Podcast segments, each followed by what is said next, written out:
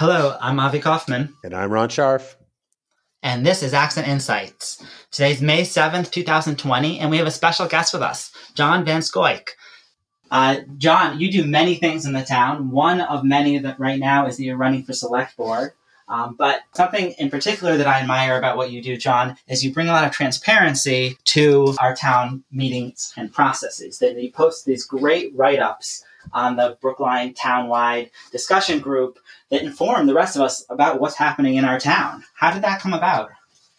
Well, it came about uh, because of my history uh, of being a, a local newspaper editor for Brookline quite a number of years ago. it was a great way to start a, a career in journalism because you learn um, from firsthand experience that people really care about their local news. Um, at least they did back then. And I did that for 10 years before I transitioned to a career in television as a producer of news. And uh, it never left me. And so many years later, when I retired from my career, I faced the decision that a lot of retirees face, which is what am I going to do next? And the answer came back to me immediately. Uh, I'm going to do something about the the dearth of interest in town hall affairs in Brookline. When you look at the turnout in a local election and it's uh, 10% or less of the electorate, you've got a problem. You're just doing this as, as like an individual. You're just going to these meetings and stalking these stalking uh, meetings essentially. Yeah. yeah, I try to do my best impersonation of, of a uh, you know objective newspaper reporter. I want to be trusted for my the, the information I convey.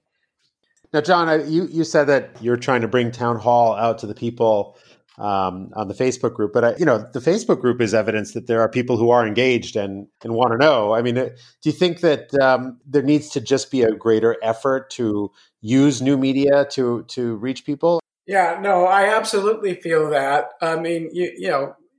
You could start by making the case that uh, what choice do we have? And that's a reality. Uh, we've got to find some way of getting news out uh, that that serves the purpose of informing citizens so they can make intelligent decisions about their local democracy.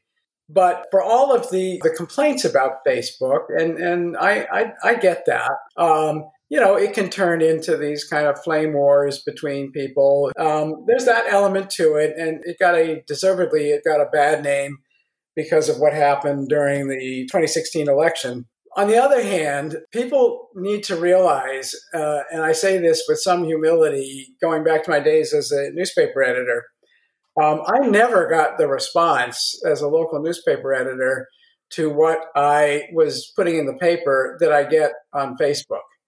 Um, it's a different world altogether. It's real time. The Brookline Townwide discussion page, I think it now reaches upwards of 5,000 people or it's climbing towards 5,000 people. Um, and uh, that's not quite as many as we used to claim as the circulation of our you know local weekly newspaper.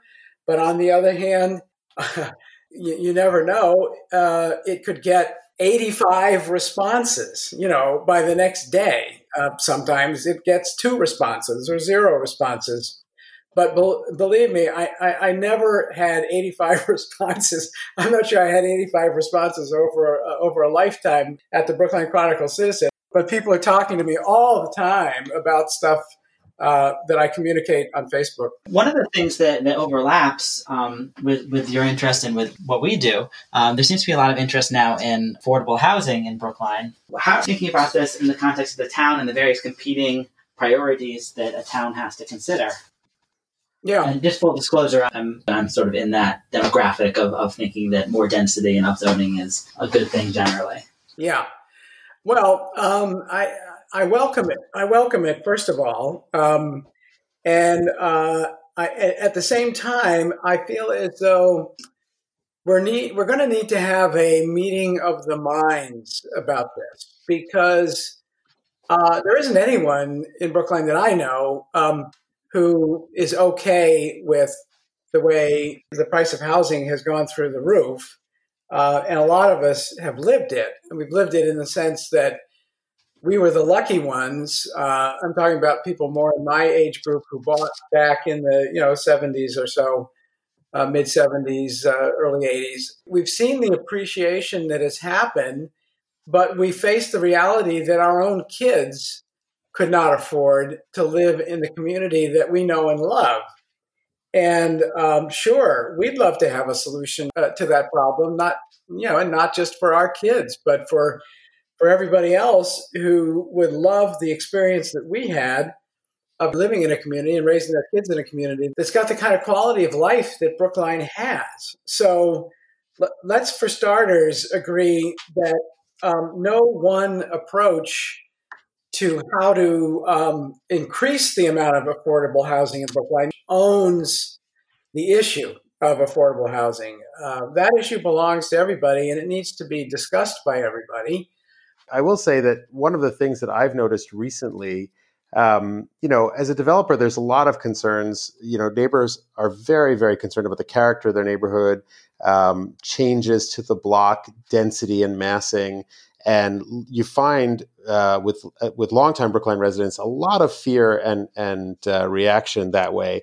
But what I've seen recently with these new affordable housing initiatives and groups that are sort of coalescing is there's a younger crowd out there that is that has been you know frustrated by the pricing in in Brookline and and what that has done to the character of the community and and who it's keeping out and who it's you know holding in um, and just that the the price of entry has gotten so high these people yeah. seem to be uh, toward greater density and they want to upzone uh, many of them not all but i've heard things that i've never heard before. Like i've never heard right. community groups get together and say we need more density. We need less parking requirements. Uh, what you know what are you seeing? I mean when, when i hear people say zoning is the problem it to me it sounds like they're saying neighborhoods that have single family zoning are the problem and i know those neighborhoods and i I know the people from those neighborhoods, and I don't know too many of them who say, bring it on. We're tired of our neighborhood and we want it to be completely transformed into a different kind of a neighborhood. Uh, many of them um, have fought long and hard for the neighborhood quality of life that exists today. And they want that for other people to enjoy as well. And um, it just doesn't make sense to them that somebody who has a different idea of what is the ideal neighborhood should come to them and say, we don't think your neighborhood is the right kind of neighborhood. Um, the right kind of neighborhood is a neighborhood that has multifamilies and this and that and the other. Sorry, um, say goodbye to your neighborhood because we've got a new idea, and uh, uh, we'll just have to figure out how we can get it through town meeting.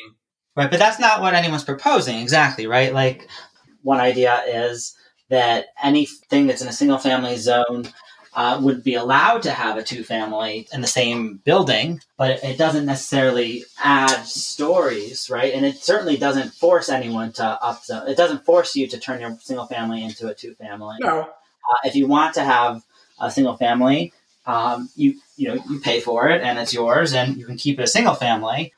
Um, I think that's more the proposal to a voluntary increasing of the number of, of units in the same footprint. Right. And, and you know, uh, uh, Avi, you were very generous to, um, you know, take some time with me, and we had our own conversation, uh, not on this podcast, uh, not too many days ago. And, uh, you know, I think we just have a, for now, I'm going to just say for now, we have a different point of view on this because I honestly think we'll eventually come around to some kind of a middle ground point of view. I don't understand why people think that we, we've taken what is an affordable housing problem and redefined it as a single family neighborhood problem.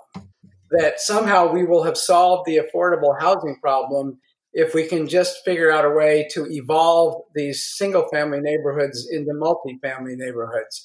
There's any number of other approaches that can be taken to addressing uh, the need for more affordable housing that are going to be much more immediate and much less divisive uh, than to suggest this um, transformative idea that single family neighborhoods need to be a thing of the past because an awful lot of people aren't ready for that and uh, for good reasons. I, I want to ask um, the, the folks, uh, you know, I'll, I would gladly ask the, the folks from Brookline for Everyone what is it about the single family neighborhood that that you don't like? I mean, is it the the open space? Is it that families can have their kids play in their backyard or um, you know play in the street and they can feel safe? Um, it, it, is it that people like to uh, take walks and, and you know feel as though maybe the air is a little fresher and they get more of a sense of um, being out with nature?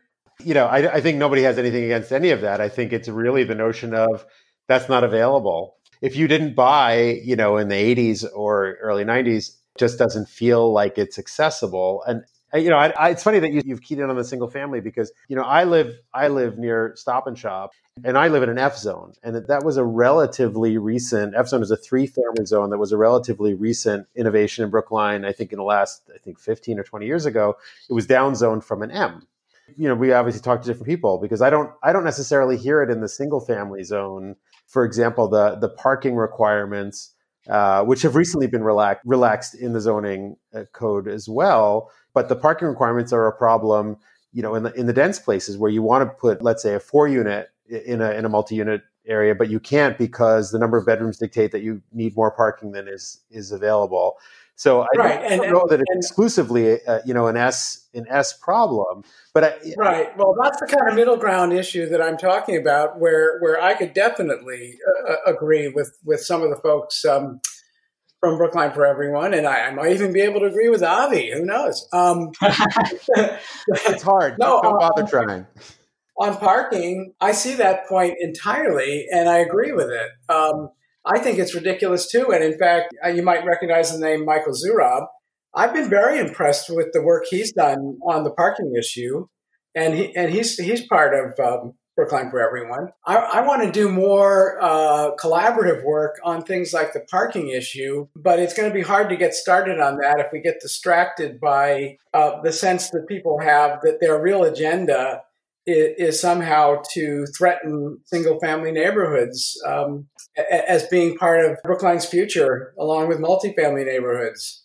Of all the proposals, another one that's divisive as well, which we might be more on the same page. Um, I'm not sure. Is the the transfer tax? This is the one where when a property sells, the town is looking for permission from the state legislature to levy a transfer tax, yeah. which uh, nominally would be 1% of the purchase price paid by the buyer and 1% paid by the seller on all the dollar value above $500,000. So, for example, if you bought a house for um, you know, $1.5 million, then an additional $20,000 would be owed to the town on that sale. Right. No, we did, we did talk about that. And actually, what you're saying is, if you bought a house for 1.5 million dollars and you turned it around for 1.55 million dollars and you made $50,000 on it, that's going to the town.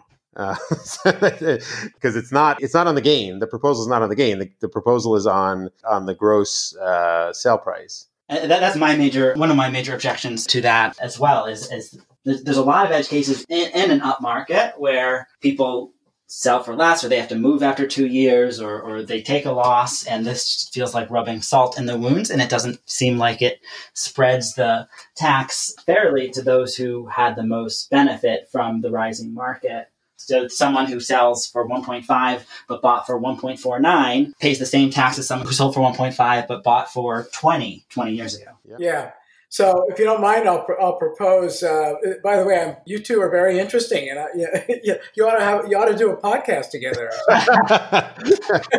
We're working on it. I'm, I'm, enjoying this, and you're making it much too easy for me. Um, no, I was just going to say I'll go out on a limb a little bit and, and predict that I think that the property transfer tax is something that a lot of us are actually going to come together on in um, I don't know the next year, two years maybe. And and here's why. The the impact of COVID nineteen is going to be devastating um, on revenues to do just the things that we are accustomed to doing, and it has already been devastating to individual households where you know, um, some some member of the family has lost a job, and the solution to those two realities, or the you know, the the recognition of those two realities and the impact on revenues uh, of, of COVID 19 uh, is going to lead to people seeking new revenues. And the logical place to seek the new revenues in a time of economic hardship um, is from people who have the most and who would be hurt the least by having to pay more. So, redistributive um, taxation is going to make a lot of sense to people. Um, you know, it's always made a lot of sense to people, but it's sometimes it's hard to get it, you know, over the hurdle. But in this case, uh, we're in, you know, we're in a emergency. We cannot afford to ignore one another's needs going forward, and we've got to kind of reassert some fundamental obligations of society, and, and that is those who have the most have to share with those who have the least. In a time of, of economic boom and prosperity, uh, it's just kind of ironic that this is the case. Um, I, I think people make the excuse, oh, everybody's doing well, you know. So we can put aside these questions of social obligation and that kind of stuff uh, but we're not in a time of boom anymore. We're facing a possible recession. I think we've got to get back to much more of, a, of an ethic of sharing. And I think we have to figure out how can we use the, the property tax or the real estate transfer tax, excuse me, to be that mechanism. And uh, Avi put his finger on it. it. It's not going to be fair if it's a tax that hits people who lost in in the in the great sort of casino game of buying and selling property. But it will be fair if it falls most heavily on people who had the largest gains. And you know, quite honestly, that's people. I, I have to admit, maybe that's a, a family like our own here, because we just lucked out. I mean, the timing was good in our case, and and we have had a huge gain. I think that that's going to be accepted. The other half of the equation is it's not enough to take that revenue and apply it to only one objective. It just isn't. Affordable housing isn't the only thing that we're going to have to deal with in the next year, two years, three years. Affordable housing problem existed before. There's all kinds of new problems that we didn't have before that we're going to have in the next year or two or three years in terms of underfunded schools, underfunded streets, underfunded parks and playgrounds, underfunded libraries. Just, just to make that explicit, too, um, if, if I may interrupt for a second, these are naturally connected in a sense, right? Because right now, a local town or city in, in Massachusetts, its revenue is almost entirely from property taxes, from real estate. And so uh, Brookline is one of the things that makes it very attractive to many people is the quality of its schools, which is funded by its real estate taxes. But so these are fundamentally connected. What you're saying is do a new tax only on on real estate to not apply it to other things that the town has obligations on. Uh, it doesn't make sense essentially, right? Uh, yeah. And maybe the property tax overall is not the right structure then for taxes in general. Well, yeah, that's a different discussion altogether. But anyway. Well, I, um, actually, I have a stupid question, John, because you said that the town, you know, the COVID crisis is going to cause shortfall in revenue for the town. But in as much as the town revenue is largely property tax based, why do you think that's so? I, I, I read about people getting abatements uh, or, or forbearance on mortgages and things like that, but my property tax bill is due. It's going to take some time to figure out, you know, how all of this plays out. But I'm going to quote an authority no less than the chair of our advisory committee, Michael Sandman, who thinks that we could be looking at some kind of a double digit loss uh, impact um, on our overall revenues from a variety of factors, uh, from, uh, from local receipts and from uh, anticipated cuts perhaps in state aid. Uh, we won't know until it happens. I mean, there's so much ebb and flow right now in terms of um, emergency programs coming from the federal government and figuring out exactly how those will soften the impact in various respects. It'd be crazy to plan for a budget that is as generous as the prior year's budget. And so the process has already begun of planning budgets that are, say, 5% less or 6 or 7 or 8 or 9% less. That's just a reality. But I want to say one more thing about the real estate transfer tax, the property transfer tax, because I don't want to alarm folks who hear me say, you know, it's going to have to fall on those who can afford it the most and immediately jump to the conclusion, holy cow, you know, what kind of a hit are we talking about? I think it's it's got to be reasonable. And people talk about a 1% tax or a 2% tax or a 3% tax. But before people were talking about it as a possible capital gains tax, and we're talking about it as a straight sales tax. Uh, 1% was reasonable. Um, 2%, I don't think so. 3%, absolutely not. And so that has to be part of the discussion too. You've, you've lived in Brookline a long time, and uh, you're clearly very involved in the town. Um, so something that we, we've asked guests before is, in your opinion, what is it exactly that makes Brookline so special?